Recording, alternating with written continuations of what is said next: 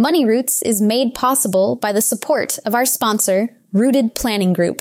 Are you ready to take control of your financial future? Look no further than Rooted Planning Group, your trusted partner in financial well-being. At www.rootedpg.com, you'll discover a wealth of resources and expertise to help you thrive financially. Rooted Planning Group specializes in personalized financial planning, investment management, and retirement strategies. They understand that every financial journey is unique, and they're here to guide you every step of the way. With a team of experienced advisors, Rooted Planning Group is committed to helping you cultivate a secure and prosperous future. Visit www.rootedpg.com today to learn more about how Rooted Planning Group can help you grow your money roots. Today's episode of Wine and Dime is sponsored by Rooted Planning Group, a fee only financial planning firm that believes life is about events, supported by your dollars and cents. And we want to help you achieve your goals. Hop on over to www.rootedpg.com to learn more about the services.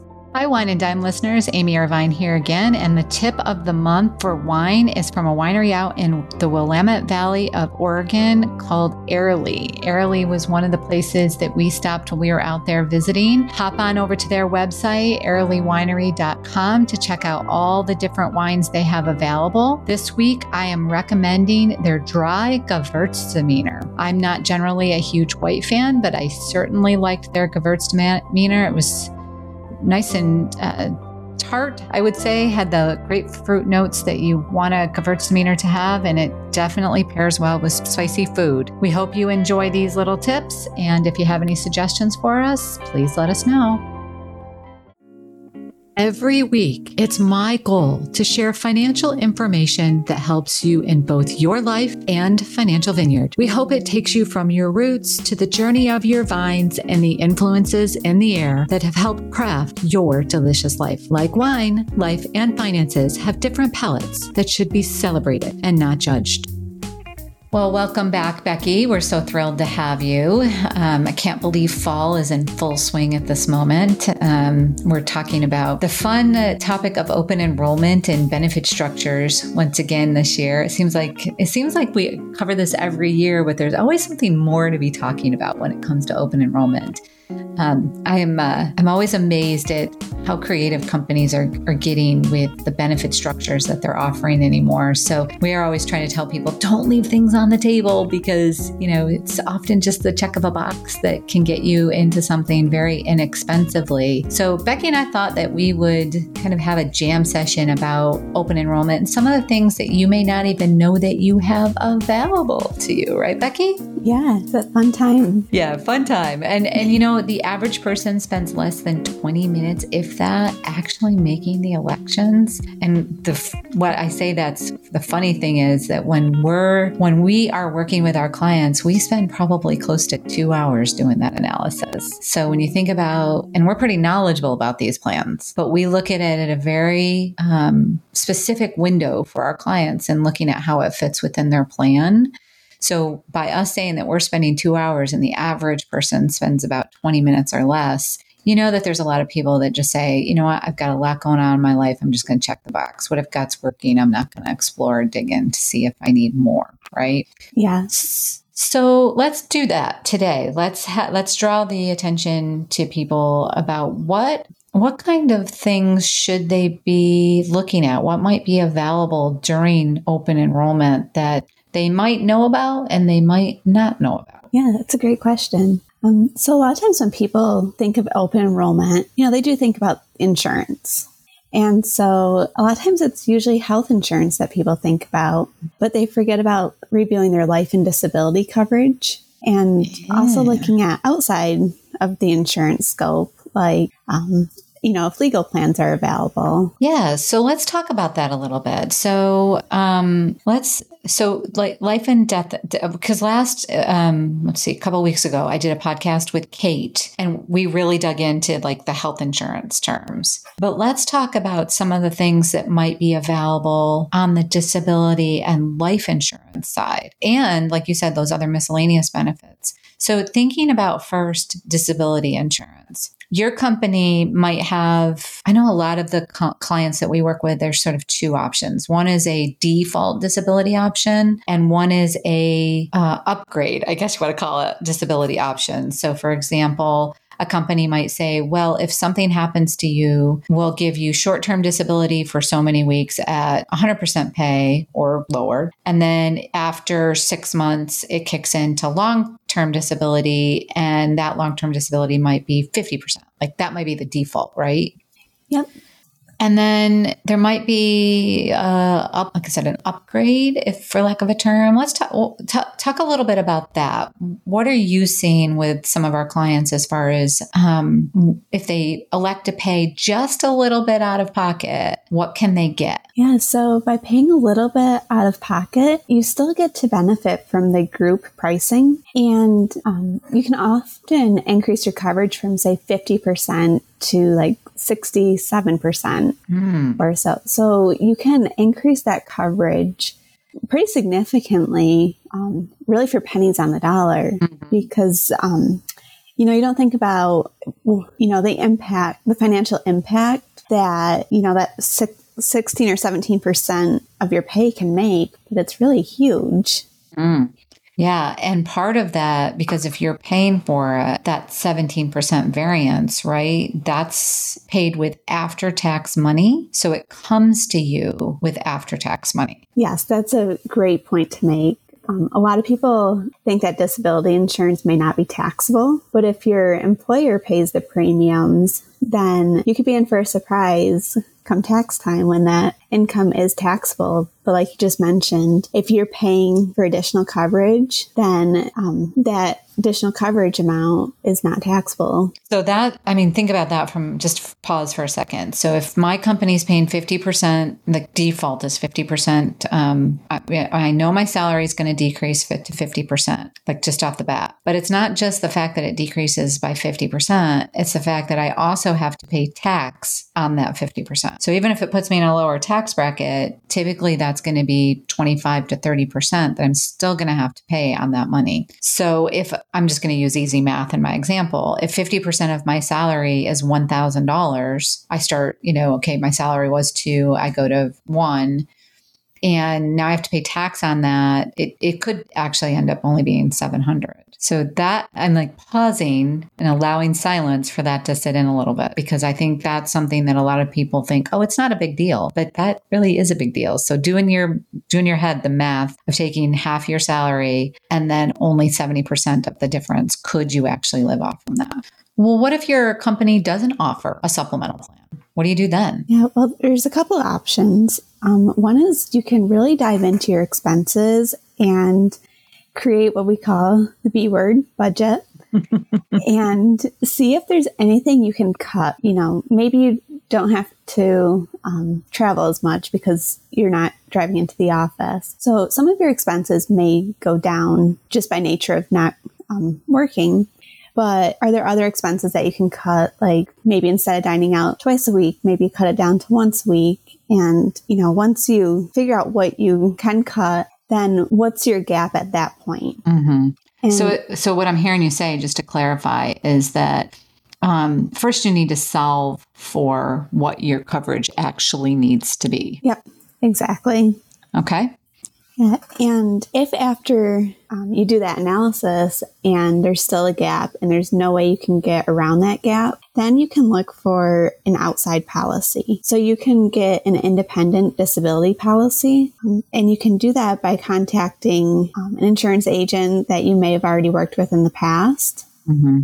Or if you work with a financial planner, you can reach out to them. Um, and it's also something that the financial planner should be bringing to your attention as well. Mm-hmm. Um, and, you know, ask if they have recommendations on who to work with because they may know someone local to you or someone who's not going to be too sales pushy and trying mm-hmm. to sell mm-hmm. you what you don't need. Mm-hmm. Yeah, I think that's really important. That's a really important note because um, thinking about the um, thinking about the so let me back up. Thinking about the benefits of having a policy within the company. One of the benefits is the fact that you usually don't have to go and go through underwriting. But the con is if you leave the company the benefit usually stays with them right So we love to take advantage of the, the um, benefits that are available through your company. We want to make sure that's sufficient, but we also want you to know that if you ever leave the company, you typically can't take disability insurance with you. So sometimes people will say, well, I don't need the coverage, but I want to make sure I have that portability and I want to get it when I'm young and healthy and don't have any kind of medical conditions.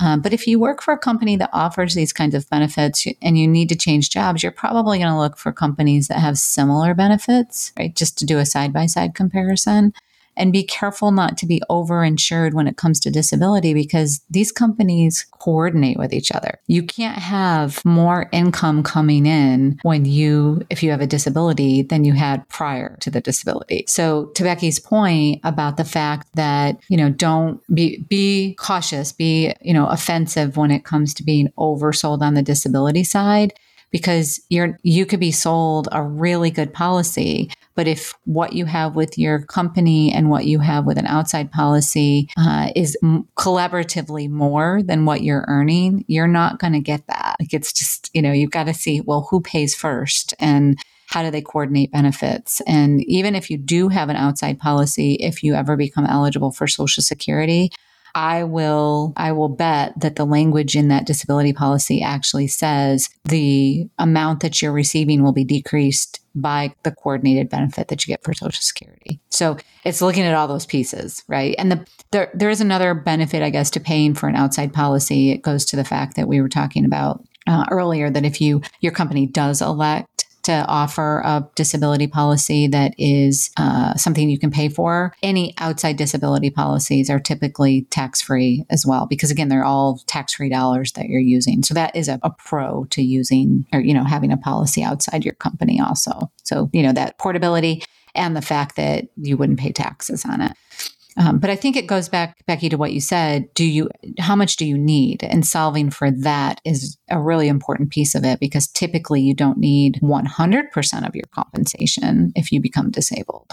What do you hear most people, you know, when you're talking to clients and you're talking, thinking about it from our planning perspective? What do you think most people think they need for disability? Yeah, um, a lot of people seem to think they need their full wage replacement. Mm. Um, but, you know, between the different savings that you can cut, um, you really don't necessarily need that full amount. Mm-hmm. And um, some other outside things to think about real quick are um, sometimes your loans actually have a disability oh, clause yeah. within them. So that can help reduce your actual need. Mm-hmm. So um, look at your loans. It's possible that your mortgage has a clause in it that says if you're disabled, then you don't have to make payments for the time of your disability. Mm-hmm. Um, we see it very commonly with auto insurance policy or sorry, auto loans. Mm-hmm. And same with federal student loans. Yeah, that's a really good point. Thank you for bringing that up.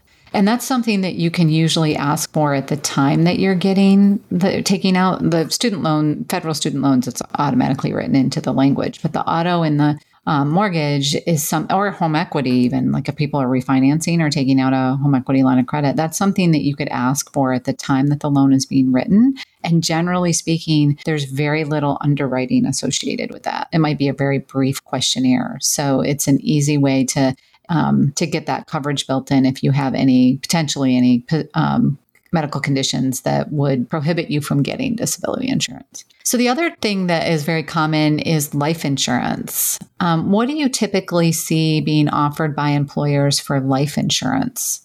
Yeah, it varies widely based on the company, but um, for larger companies, you often see one or two times base salary mm-hmm. as like the base benefit. And then from there, um, some companies do offer more than that, but many also offer like a supplemental policy where you can pay a little bit and get, um, you know, maybe three or four times your base pa- your base salary and coverage. So you pay for it, but the you can elect two, three, four times your your base salary. So if you make hundred thousand dollars, you could actually elect, say, four times your base salary and have four hundred thousand dollars in coverage and then you pay for it at a group rate. It might, I think they're usually in ranges, right? They're usually based on like it's group rate, but it's group rate based on age of the individual and like lots of five, I think is usually what I see. So you'd be put into a group of like your price would be based on, you know, like for me, it'd be between 50 and 55, right? So it, it's, it's still cheaper than going out and getting $400,000 of coverage um, because they're the, the, um, looking at the actuarial formulas and the, the fact that it's gr- it's the group would be lower cost than going out and getting my own individual policy for that kind of coverage. Thinking yeah. about you know thinking about coverage like that though, um, again, if you have any kind of underwriting struggles, often you can elect to get into those kinds of plans without an exam uh, to, within certain levels. Like usually they'll let you get in if if it's under a certain dollar amount, when you start getting in like eight times salary, they might have you do a basic paramed or something. Or if you wanted to add more coverage than whatever the language of the plan is, then you might have to. But often you can get these plans without any kind of underwriting uh, involved, which I think is hugely beneficial to clients. Yeah, it definitely is. And a lot of times you can also get um, spousal coverage mm, and yeah. dependent coverage. Usually that coverage is at a fairly low amount, but at least it's something. And it's usually pennies on the dollar. Yeah. Yeah. You know, the other thing is that often those plans that are like that, those supplemental plans, they're often portable. So unlike the disability plans, the the um, group life insurance plans, you you often can take with you. So that's something, and because you are taking it and converting it, uh, you wouldn't have to go through the underwriting. You'd just be able to take it with you. So that's something to keep in mind when it comes to the life insurance elections. What if I can't get enough through my employer? Yeah, so um, very much so, like with disability, you can work with an agent that you may have worked with in the past, or um, you know, your financial planner can help make connections and I mean, there's companies out there that we've worked with in the past, such as like LLIS, where, you know, they, they pay all of their um, employees salaries. So they're not going to be pushing for you mm-hmm. to get mm-hmm. more coverage than you need. Mm-hmm. And they're going to be honest with you about, you know, how much coverage you really truly need to be um, paying for. Mm-hmm. Or, That's important. yeah, it is.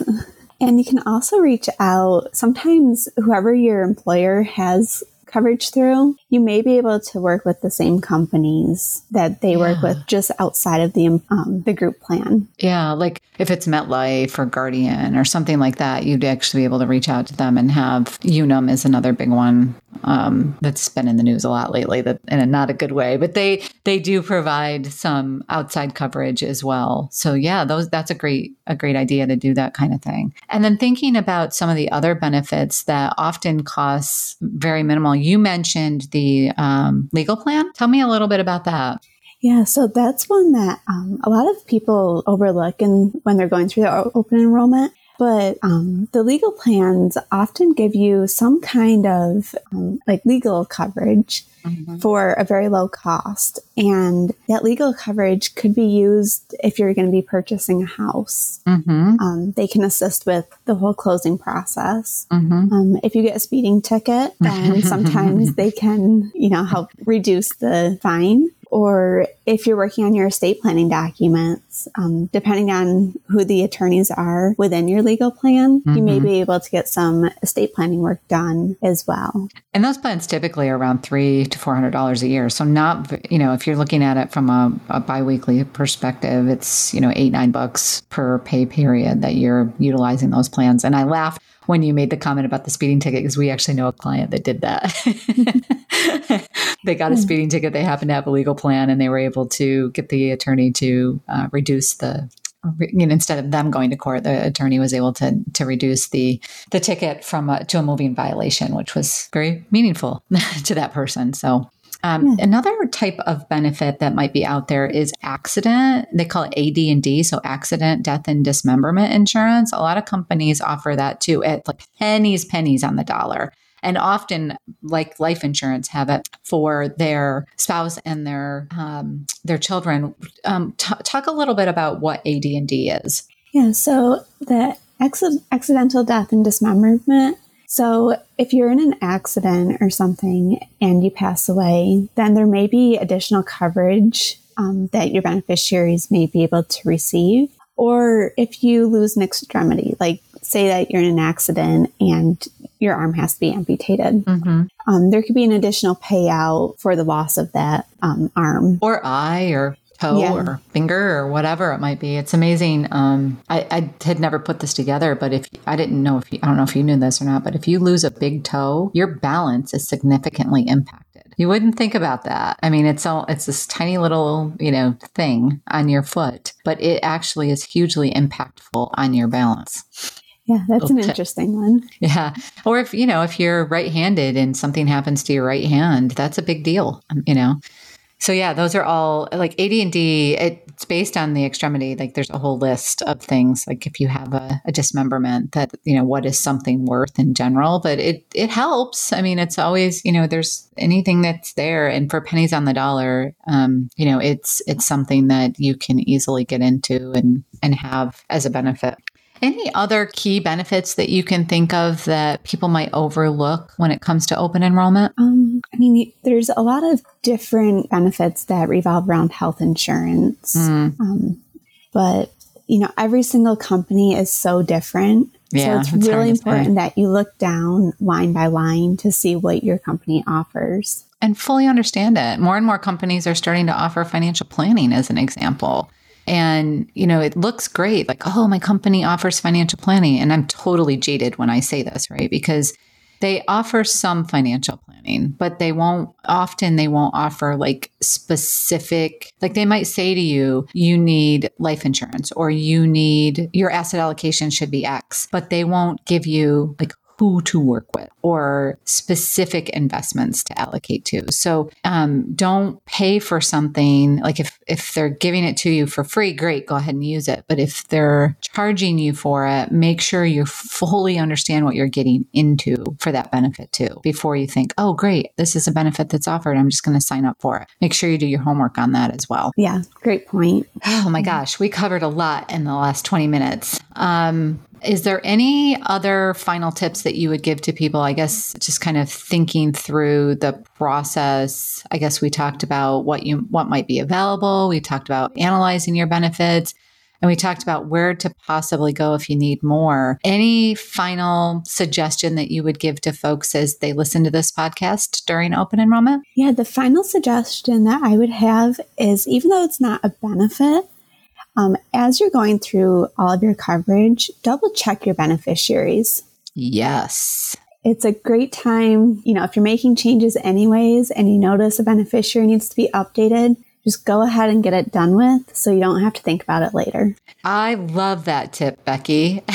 That's probably the number one thing that we stress about. I mean, when it comes to, you know, this sort of stuff, because we don't always see where those, you know, what you put for beneficiaries. So that's a great tip. If you don't hear anything else on this podcast today, listeners, listen to that final tip from Becky. Check your beneficiaries. Well, we appreciate the time that you've spent with us today here on this podcast. If you have any questions, concerns, you'd like to hear specific topics for us to discuss, please drop us a note. We'd love to hear it. And don't forget to hop on over to iTunes and rate us. The more people that rate us, the more people can find us. And we're also available on LinkedIn. LinkedIn, Twitter, and Instagram and Facebook. We hope you've all enjoyed the show. Thanks, everyone. And that will about do it for today's episode of Wine and Dime. You can contact Amy through the website www.rootedpg.com or amy at rootedpg.com. You can also follow us on Facebook and Instagram at rootedpg for the latest news. And if you have any questions, comments, or topics you would like to hear about, feel free to let us know. Don't forget to rate and subscribe the show wherever you get your podcasts. And again, thank you for listening, and be sure to tune in next time.